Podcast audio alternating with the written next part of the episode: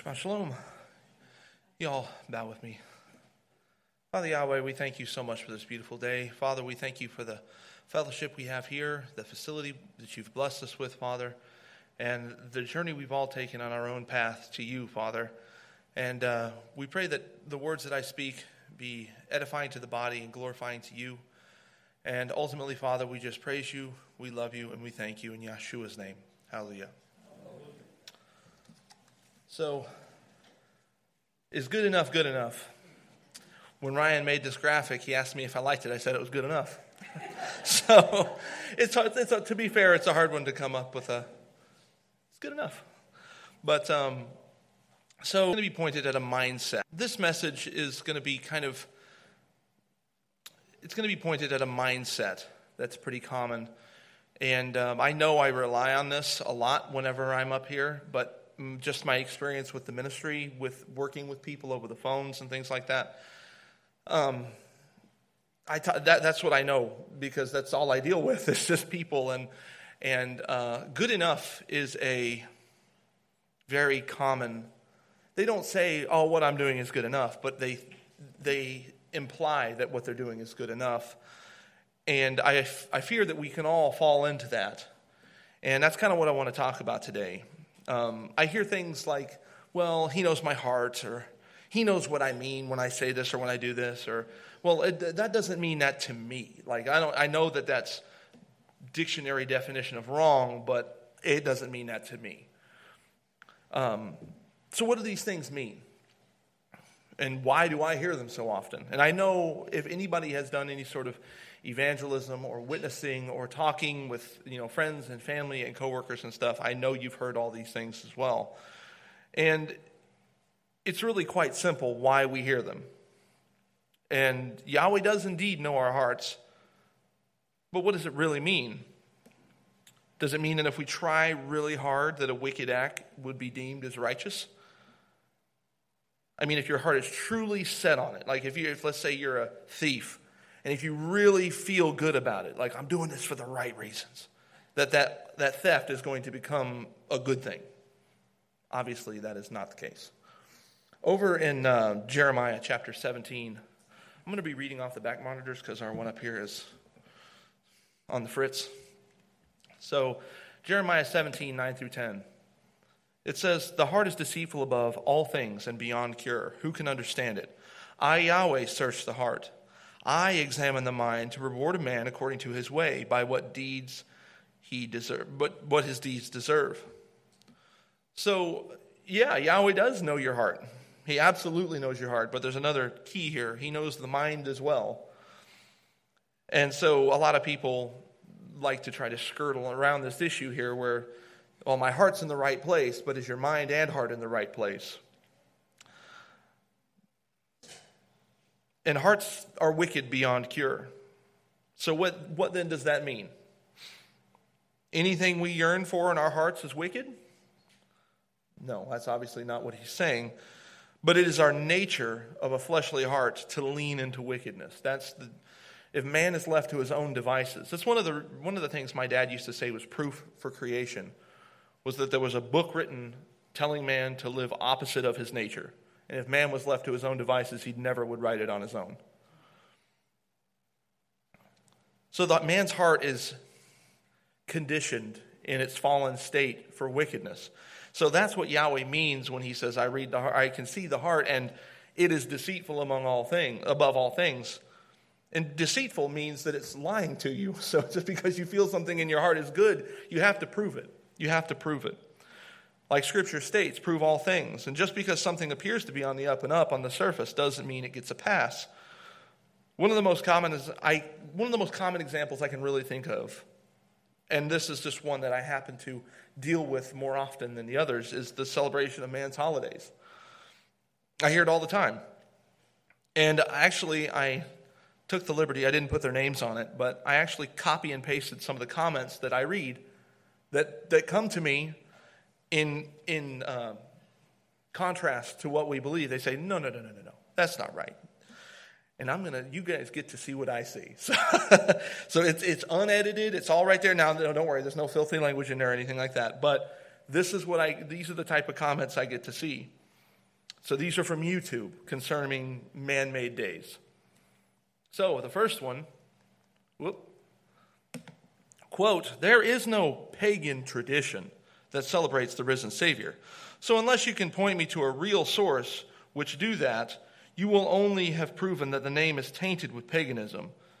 That has little to no value 1,200 years after the primary usage of the term because the descriptor of a Christian celebration and is not a reason to not celebrate it either corporately or personally. So, yeah, I get it. It's bad, but it's been so long. It's been 1,200 years. It does, it's not what it means. No, not a good reason to not celebrate this. Speaking of Easter, of course. And then is the next one.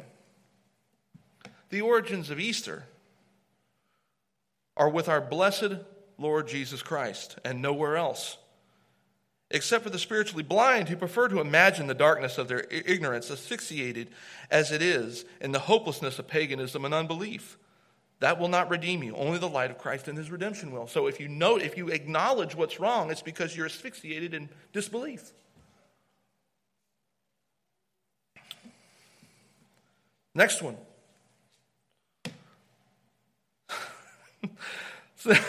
Since he's our creator, why should we surrender any day on the calendar to pagans? Why can't we take a day away from the enemy and rededicate it to God? Another example of me thinking on this why should we surrender the rainbow to the alphabet people?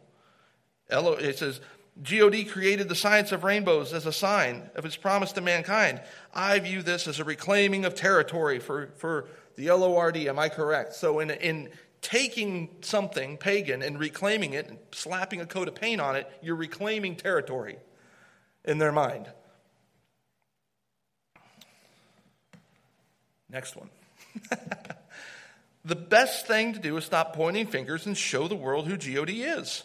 When you celebrate your birthday on Sunday, it doesn't mean you're adoring the GOD's, adoring the gods. It is just a time set aside for you to strengthen your relationship with God. The names of the days are just human creativity. Christianity does not worship the days and their inscriptions from history. God created everything, and everything was good. And so, in, that, in everything, Christianity sees the glory of God, who himself reveals himself to us. Get this from me faith will always confuse your hearts until you realize that it is God's own initiative and gift. Never think reason will ever surpass faith. So, don't let those pesky facts get in the way. It's, it's unbelievable sometimes. And uh, don't get me wrong, I'm not trying to come down on these people. It's the, it's the, you can kind of read it in their comments, it's the arrogance of that ignorance that they have. They think that, well, there's no way I could be wrong in this. And so, what do all these comments have in common? Every single one of them removes the onus of obedience to the word. That is the common thread amongst nearly all the comments I get on YouTube is the onus of obedience is gone. It's gone. If you simply believe in your heart hard enough, Yahweh will not Yahweh will see your sin as righteousness. And it is sin. It is sin. And I don't want to come across as harsh. And Yahweh can indeed wink at our ignorance, but ignorance is no excuse when push comes to shove. It's our job to dispel ignorance and proclaim the truth. That's why we're here. That's what we that's what we do. If we see sin, we cry aloud and we go out into the highways and the byways and we profess that truth to the people. It's not a, it's not a get out of jail free card that I don't feel that way about this paganism. That's not, that's not how it works. Even by the own Bible that they read, it's not how it works. So when someone comes across, and don't worry, this is not going to be just all on the holidays. This is just example numero uno. So when someone says that this holiday, this pagan holiday, well, it doesn't mean that to me. We have to be able to address that issue biblically. So let's give a few examples of good enough, or he knows what I mean, or he knows my heart. Over in Leviticus chapter 10, verses 1 through 3, this is a pretty popular one. This is one that's, we don't know what was in, in these folks' heart, but Yahweh evidently did. And Nadab and Abihu, the sons of Aaron, each took his censer and put fire in it, and put incense on it. And they offered profane fire before Yahweh, which he had not commanded them. So fire went out from Yahweh and devoured them, and they died before Yahweh. And Moses said to Aaron, This is what Yahweh spoke, saying, By those who come near me, I must be regarded as holy, and before all the people, I must be glorified. So Aaron held his peace. That would be hard. Imagine your two sons are, well, their, their, their heart was in the right place, right? They had no ill intentions of bringing this profane fire that was not commanded. That's what made it profane. It was not commanded. But they did it anyway. They lit up the censers and they put the incense on it and they offered profane fire, and Yahweh, it killed them. And Aaron held his peace. Now, what was, the, what, what was exactly that these two gentlemen did wrong? Did they offer something unclean? No. Did they use a tool they weren't supposed to use? No. There's only one thing they did, and it was they offered fire that was not commanded. That's it. Their intentions weren't ever relevant. What they meant to do with that was never relevant. The only thing that was relevant was that it wasn't commanded. I thought incense was good. Why didn't Yahweh look at it as like a free will offering, right? Didn't he read their heart and find out what they intended to do? Yes, he did. He read Aaron's sons' hearts and he knew that they knew better than to offer something he never asked for. Yahweh doesn't like surprises in this regard. He's very specific on how he desires to be worshiped. Nadab and Abihu knew this, and they still acted on what they wanted to do. And these were the sons of Aaron for crying out loud. I mean, they had responsibility to keep things in order, and they, they failed. They failed. And this is a pretty extreme example, but there's more. How about the story of Uzzah and the ark? If there's one cautionary tale in Scripture about stepping outside of Yahweh's commands, even with good intentions, it's this one. It's short and it's not sweet, but it's very to the point. As we know, the ark was only to, to be carried by the Levites, using the rods that were inserted to the side to carry it on their shoulders. That's how it was supposed to be carried. Over in 2 Samuel chapter 6, verses 1 through 7. Again, David gathered together all the chosen men of Israel, about 30,000 in all. He and his men set out from Baalah to Judah to bring up from there the ark of Elohim, which is called by the name, the name of Yahweh Almighty, who is enthroned between the cherubim that are on the ark. They set the ark of the Elohim on a new cart and brought it from the house of Abinadab, which was on the hill.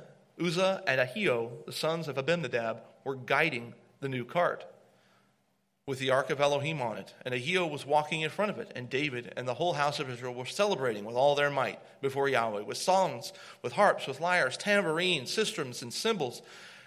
And when they came to the threshing floor of Nacon, Uzzah reached out and took hold of the ark of Elohim because the oxen stumbled.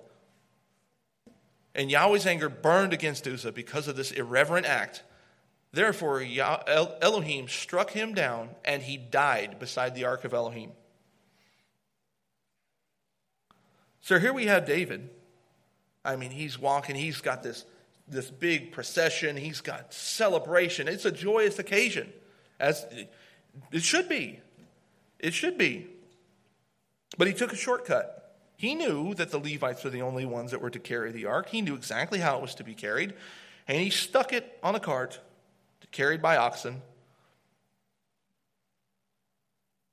And here's Uzzah who, through no fault of his own, was forced to, he had a choice. He could either let the ark fall to the ground, which who knows what would have happened if that went down. He had a choice. He could steady, steady the, uh, the ark and touch it and keep it from falling, or he could let it fall. Now, was Uzzah wrong in doing that? Was his intention clear? I think it was clear the oxen stumbled. He was doing what I believe probably any one of us would try to do, is to keep it from hitting the ground. But that intention was not enough. It was the disobedience of David that led to this horrible conclusion. David knew better. It didn't the, the timbrels, the lyres, the voices, the celebration, none of that mattered.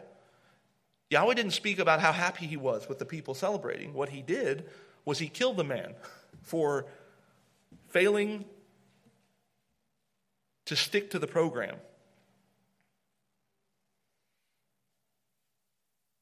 Did Yahweh see Uzzah's heart? Didn't he see that intention when he touched it? Of course he did. So just because something, again, and this is all a, uh, this is all a byproduct. All of this is a byproduct of sin. If we have sin in our lives, even if you're doing something with good intention, yeah, it might be the right thing to do, but because sin led you to that point, don't always expect a happy outcome from doing the right thing.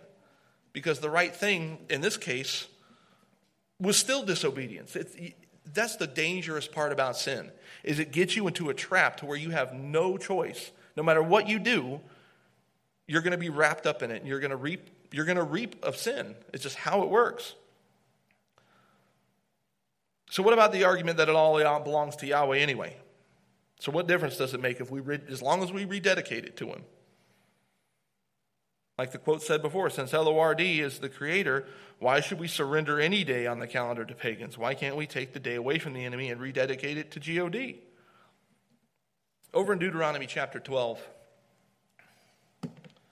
1 through 4. These are the statutes and judgments which you shall be careful to observe in the land which Yahweh your Elohim of your fathers has given you to possess, all the days that you live on the earth you shall utterly destroy all the places where the nations which you shall dispossess serve their mighty ones, on the high mountains, and on the hills, and under every green tree. And you shall destroy their altars, and break their sacred pillars, and burn their wooden images with fire. You shall cut down their carved images of their, of their Elohim, and destroy their names from that place. You shall not worship Yahweh Elohim with such things. So, yes, Yahweh created all things, including the stone and the wood and everything else that was used to make these altars and these symbols to these other Elohim. And it does all belong to him. But he says right here, essentially, yeah, don't do that. Don't rededicate to that, that to me. I don't want it. I don't want it. He's explicit in the way he wants to be worshiped. We don't need to reclaim anything for him. What does Yahweh say? If I was hungry, I wouldn't tell you. He doesn't need us to do this for him. He's got it. He's got it. Believe me, he's got it.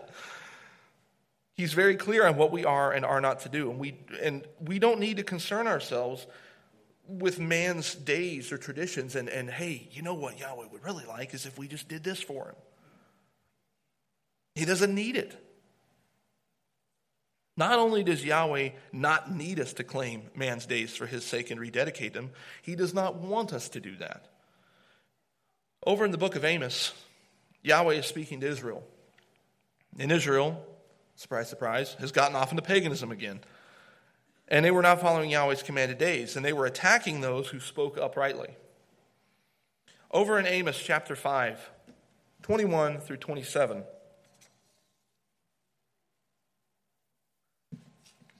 I hate. Now that's a, that is a strong way to start.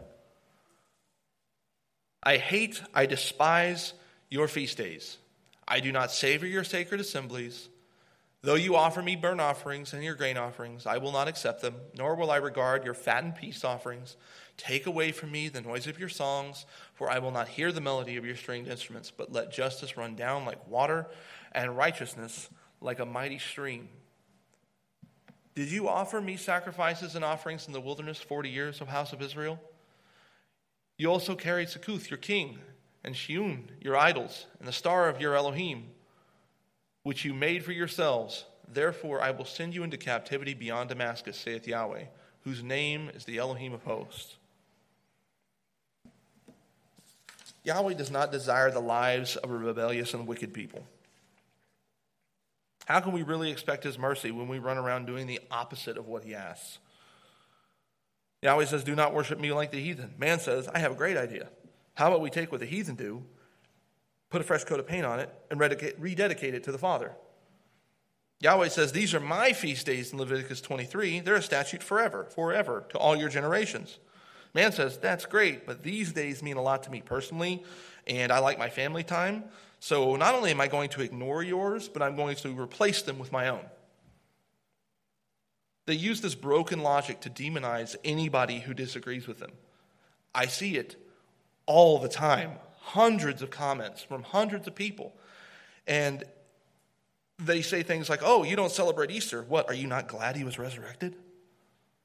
Isn't that worth celebrating? Yes, that's an actual quote from somebody because we don't celebrate Easter, we hate him. They get so caught up in their own way that they cannot see the forest for the trees. They claim God is in charge and that they have faith in him while ignoring every single thing he says. And I don't want this to come across like I'm venting, but I am a little. I am a little, a little. And I understand that it's just like, it, again, they don't know any better. And that's why it's important that we do what we do. It's not fair to them for us to come out guns blazing, you know, cutting them down at the knees and all this other stuff about their beliefs and how silly it is that they do what they do. But it is important that they understand what they're doing is wrong. Over in Isaiah, chapter 29, verse 13. Speak unto the children of Israel and say to them concerning the feast of Yahweh, which ye shall proclaim to be a holy convocation, even the. Oh, it's Leviticus 23. Oops, that was earlier. Next slide. Therefore, Yahweh said, Inasmuch as these people draw near me with their mouths and honor me with their lips, but they have removed their hearts far from me, and their fear toward, toward me is taught by the commandment of men. Now, this is, this is an extremely powerful verse. Inasmuch as these people draw near with me, even though these people they draw near to me, oh, they say they pay lip service to them. They honor me with their lips, but they have removed their hearts far from me. And their fear towards me is taught by the commandments of men. So they fear Yahweh for the wrong reasons. Their fear of Yahweh is taught by the commandment of men, not by Yahweh. No, they don't fear Yahweh for his own commandments, to, to live a righteous life. They fear them because they've been told by people that if they if they stray outside the church's doctrine or the or whatever doctrine, they're going to spend eternity in hell, writhing in pain. The Messiah repeated this in Matthew 15. 7 through 9. Hypocrites, well did Isaiah prophesy about you, saying, These people draw near to me with their mouth and honor me with their lips, but their hearts are far from me, and in vain they worship me, teaching as doctrines the commandments of men.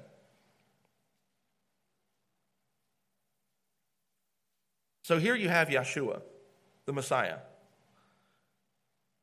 And, then, and this is in the New Testament. That's one thing you got to be careful of if you're trying to evangelize to people. If you can prove a point from the New Testament, do it because that's going to be where they want to hear it from. Man claims to have the Father and Son at the forefront of their lives. They talk about how much like days like Easter and Christmas they mean to them because it brings back memories of family gatherings and peace among men and but Yahweh says and Yahweh says over in Amos to Israel who were your feast days and your your gatherings I don't I don't I don't like it. I don't like it.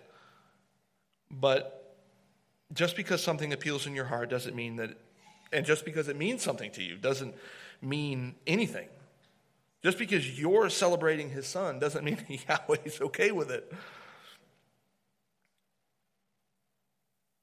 All of these are invalid reasons.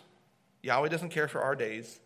And again, days, the days that I'm talking about, this is that you could replace days with anything. Anything. The way the, our daily walk the way we talk to each other, the words we use. It could, could, the days is just a small subsection of a larger problem. He doesn't care about what it means to you.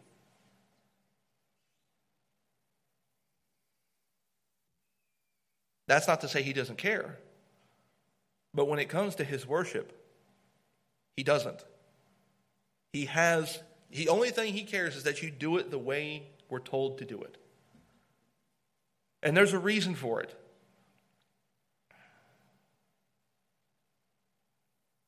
How can we claim to love Yahweh in our hearts when we ignore Him? And this is a point. This is the point we have to try to drive home to those people outside. And I don't mean just at YRM, I mean anywhere. Anywhere. There's people scattered all over the world that have that truth, that have that yearning for that light on the hill. And anybody we talk to, this is the point we have to drive home, is what Yeshua said. You honor me with your lips, but your hearts are far from me. They worship me, teaching as doctrine the commandments of men. That's exactly what they're doing. And, they, and, you'll, and you'll run into 10 million different justifications for why it's okay.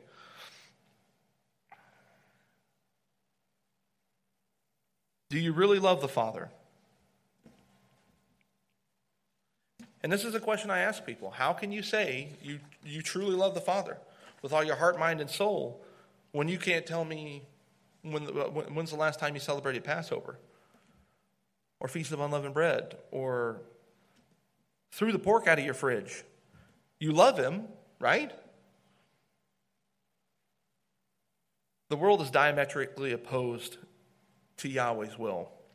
Yes, those cozy fires, the Xmas trees, and gift giving or warm family moments would make anyone feel special. But is how it makes you feel really important, especially considering the commands and warnings that are ignored in order to make these days a reality. Yes, it feels good. Yes, it looks good. But it's also wicked. It doesn't matter how much we try to justify it. Scripture states what is and isn't wicked. And the things that appeal to the hearts of men, Yahweh's not a fan. And I don't want, and, I, and again, I don't want to come across as holier than thou. All I want to do is give those people who are wrapped up in these things a reality check. It sounds a little strange, but Yahweh's extremely specific in how and just exactly how he wants to be worshiped. Leviticus 23 makes it abundantly clear.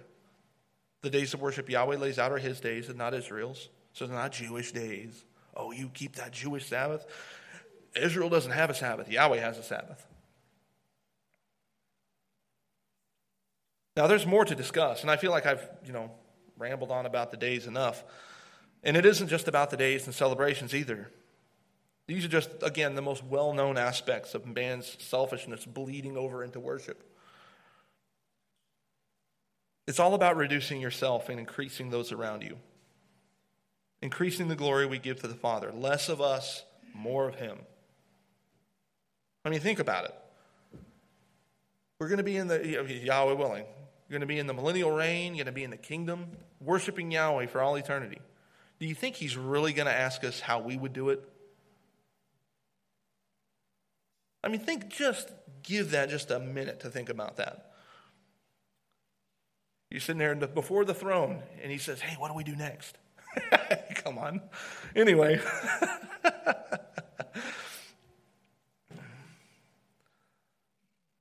It's all about reducing yourself again. Many times we try to justify our sin or even lessen the degree to which we are held accountable for sin. How many times have you heard, well, Yahweh hates sin, not the sinner? That's a that old chestnut gets brought up all the time. And I think there is something to that saying. I do. But I don't believe it's quite as simple as they try to make it sound. Think about this. Over in Proverbs chapter 6, verses 16 through 19, there are six things that Yahweh hates, seven that are an abomination to him haughty eyes, a lying tongue, hands that shed innocent blood, a heart that devises wicked plans, feet that make haste to run to evil, a false witness who breathes out lies, and one who sows discord amongst the brethren. So, yes, Yahweh hates sin. But in every single one of the instances given, these sins hold no power unless there is a person willing to commit them. Sin has no power unless it can penetrate the hearts of man. That's what makes it so dangerous because we're so weak, we're so feeble, our hearts are so just wistful, and they just they're fickle. And sin clings on, and it's you got to fight for your dear life to let get it to let go. So Yahweh hates sin, but sin is impossible without us to commit it.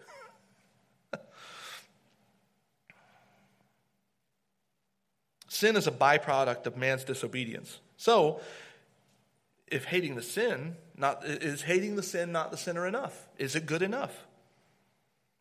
Is hating sin enough to keep the sin from happening? Evidently not. Yahweh hates the sin, but yet here we are. If we see someone who's neck deep in, we, in sin and we say, man, say you find an alcoholic and you say, man, I hate your alcoholism. Is he actually doing anything? Are you doing anything for that person, telling them man, that alcoholism, I hate it. I telling somebody or tact who this warns against. He hates it. But he also hates it when his people continue in that sin. Ask yourself this Does Yahweh send sin to the lake fire? Or is it sinners, the wicked, that he destroys?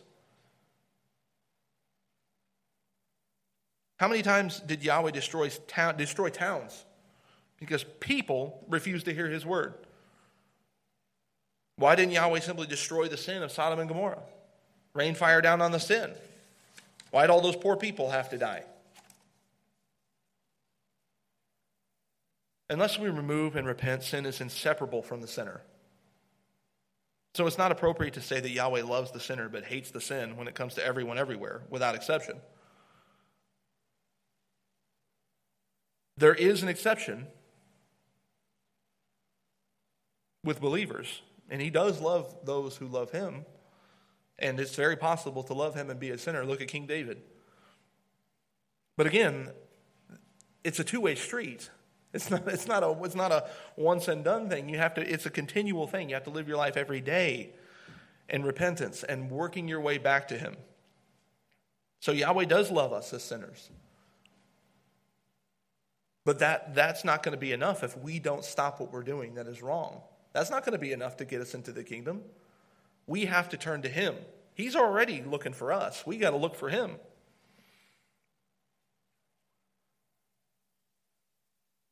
If we're talking about the general population of earth, Yahweh says in 2 Peter 3 9 that he would will that none would perish. Nobody. If he had it his way, everybody would repent and everybody would turn to him. Ecclesiastes 12 13 says, This is the conclusion of the matter. Fear Yahweh and keep his commandments. This is the duty of mankind. Everyone, not just Israel, everyone. Yahweh has made it very clear what he wants from his people, not just his people, but the world around them. But to separate sin as its own entity that like resides outside of the human body, that Yahweh hates outside our scope, it's not, I don't think I agree with that. We have to hold each other accountable. We have to confess our wrongs one to another. We have to be willing to humble ourselves to keep sin as far away from the body as possible. And I don't mean, well, confessing wrongs to one another, I think that's another one that's kind of miscommunicated. I think that's generally, I think that's just simply saying if I wrong Chris, I need to go to Chris and I need to make it right. Confess what I've done as wrong and make it right.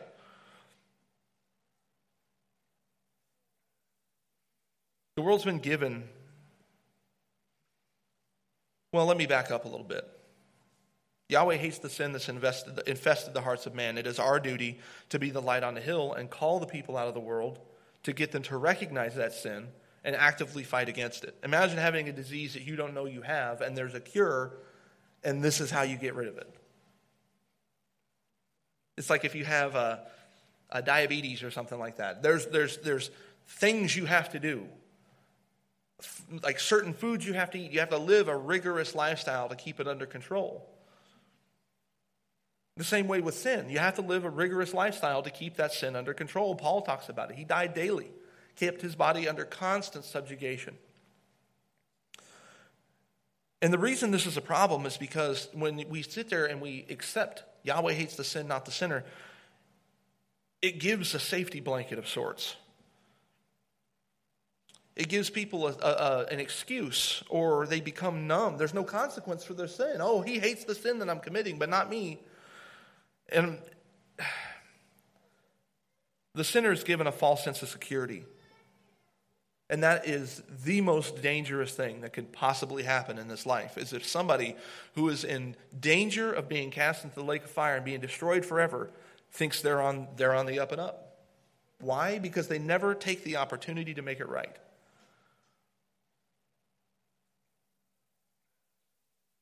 Sin is of no real consequence in the world. I mean, think about it. Large swaths of, of uh, Christianity and also even Reformed like Judaism, a lot of them, Reformed, uh, most modern religions,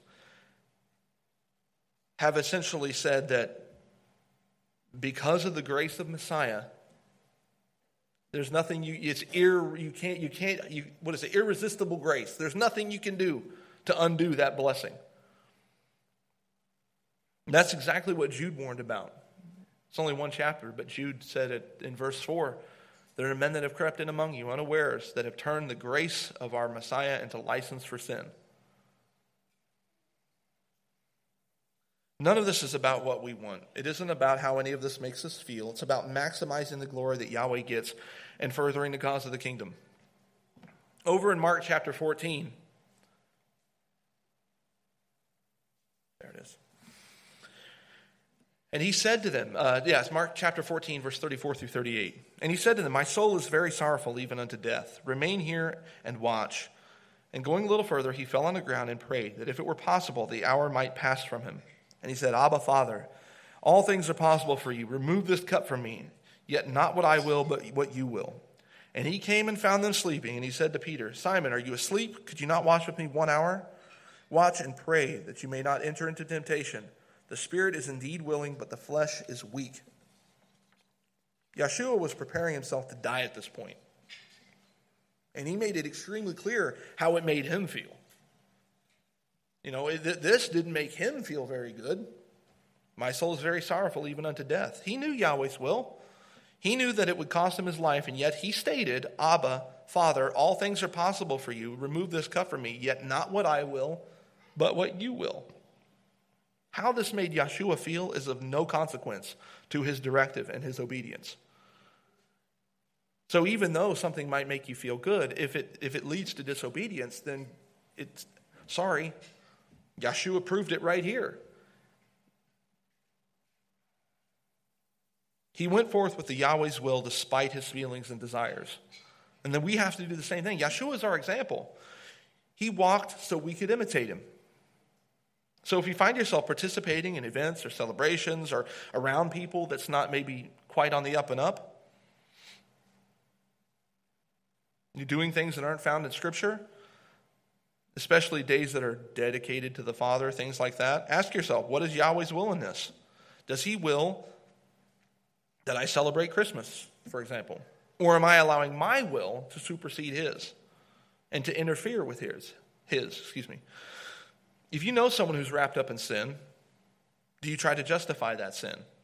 Do you stick with the tried true Yahweh hates the sin, not the sinner, or do you play an active role in helping them overcome it?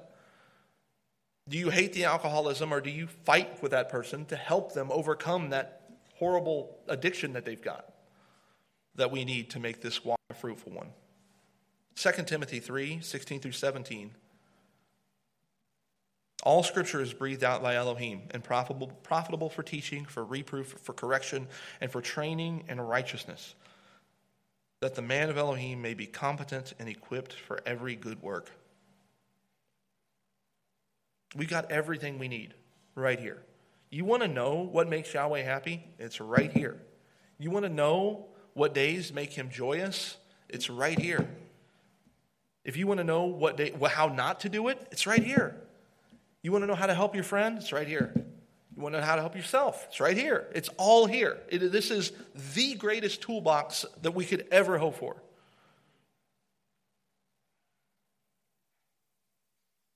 We do not need to guess what Yahweh wants from his people. He's not some, I know a lot of times, oh, it's a mystery. We see through a glass darkly. Yeah, sure, we do. There's a lot of things we don't understand. But pleasing Yahweh is not one of them. We know exactly what he wants. It's, it's right. Out of all the things that are a mystery to us, that's not one of them. It's all written down. We don't need to concoct some extra way to give him honor. He has it. It's done. It's taken care of. He doesn't need your help in that. Over in Hebrews chapter 4, verse 12. For the word of Elohim is living and active, sharper than any two edged sword, piercing to the division of the soul and of spirit, of joints and marrow, and discerning the thoughts and intentions of the heart. If what you desire for Yahweh cannot be proven by the word, do yourself a favor and find something else to do. We cannot impose our desires on Yahweh. He won't stand for it and he won't accept it. I mean, there are many examples of this in Scripture. I gave a couple. And thankfully, we have the Messiah to, inter- to intercede on our behalf now. So when we do something that's not right, we're not just struck down. We have just an opportunity to repent for something like that.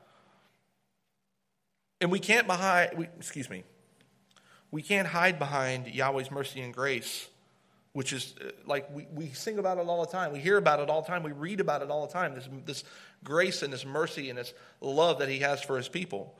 But we can't use that as a cover for ignoring sin.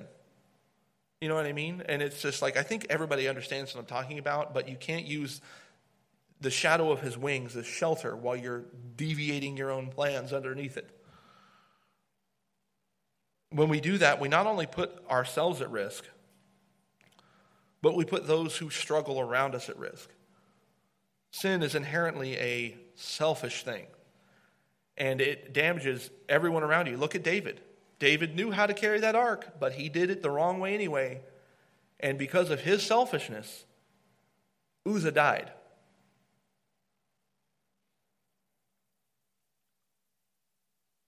I use this a lot. Uh, Brother Bannock gave, a, he, he says it, and I tell you, I agree with it 110%. We are to make sin our mortal enemy. And that is so true. That is so true. Over in Ephesians chapter 5, verse 11. Come on. There it goes. Take no part in the unfruitful works of darkness, but instead expose them. Now, I don't want anybody to misunderstand even for a second. I do not mean that we need to embarrass a struggling brother or sister. But if you know of a sin, your brother is relying on you to help them. We all are. This is how we keep the body clean. This is how we keep the body strong. In exposing wickedness and helping each other to overcome it.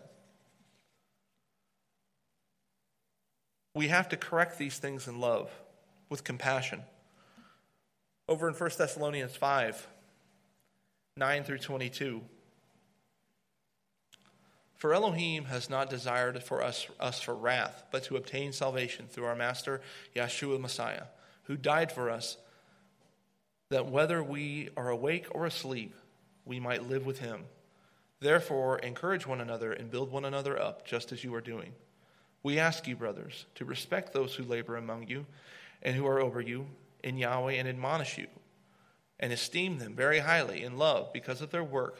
Be at peace among yourselves. And we urge you, brothers, admonish the idle, encourage the faint hearted, help the weak, be patient with them all. See that no one repays anyone evil for evil, but always seek to do good to one another and to everyone. Rejoice always, pray without ceasing. Give thanks in all circumstances, for this is the will of Elohim and Messiah Yeshua for you. Do not quench the spirit, do not despise prophecies, but test everything. Hold fast to what is good, and abstain from every form of evil. Being a brother or sister in this walk is hard because it's not, it, you can't just see somebody on Sabbath and that's good enough. You know, we have to be actively involved and help each other if somebody's struggling, and that's the thing, if you're struggling, eh, to be a broken and humble vessel before Yahweh and before his people is the only way you will find your way forward from this. To ask for help is one of the hardest things that you could do. I know I struggle with it. I know other people struggle with it. I know I'm not the only one. But to be humble in that, to throw yourself at the feet of the Messiah as a sinner and acknowledge that that is what you are and that you need redemption from this. It's the only way. And that's the hard, that's what makes this walk so hard. It's not the abstaining from eating pork, it's not keeping the Sabbath, it's not keeping the feast. Those are easy. Those are the fun part of all this. It's weeding out this sin. It's weeding out this deep rooted wickedness that we have in our lives. And to be able to express that to people who are completely outside of our bubble in a way that is humbling, in a way that is gentle, in a way that is productive for the kingdom. That's the hard part. To reduce yourself so much that you're willing to have those uncomfortable conversations with people. Ugh, I love talking. I don't need to tell anybody that, but man, that is that is a tough one. And for those who are new to this or simply asking questions about the holidays or and, and their validity and things like that, just keep digging. I use again, I use the days because that is something that everybody knows. Everybody knows about Christmas. It doesn't matter whether you're Christian or Muslim or Jewish or atheist. Everybody knows what Christmas is. They shove it down everyone's throat every single year. If you're looking into those things, again, I use it as an example. Read Leviticus 23. The study, study the ties of Yahweh's days and times to the return of Yeshua and the coming kingdom. Study those things and show yourself approved. I pray this message has been at least a little encouraging. And I pray that Yahweh opens our eyes to his will. And if we're able to cast our own will aside,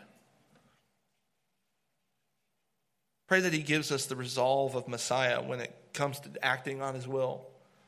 That even though death may be staring us in the face, that we have that resolve to say, look, you know how I feel about this, but it's not about what I want. To have that, to have that strength in the word, could you imagine having that faith to stand with death in your face and say, Yahweh, if this is possible to uh, skirt me around this one, I'll take it, but if not, it's not about what I want. And I pray that He blesses us with love and encouragement that we read about in 1 Thessalonians. We have to be a light on the hill, not just for the world, but for each other, because it's easy to kind of let our candle go dim once in a while. So, with that, may Yahweh bless you.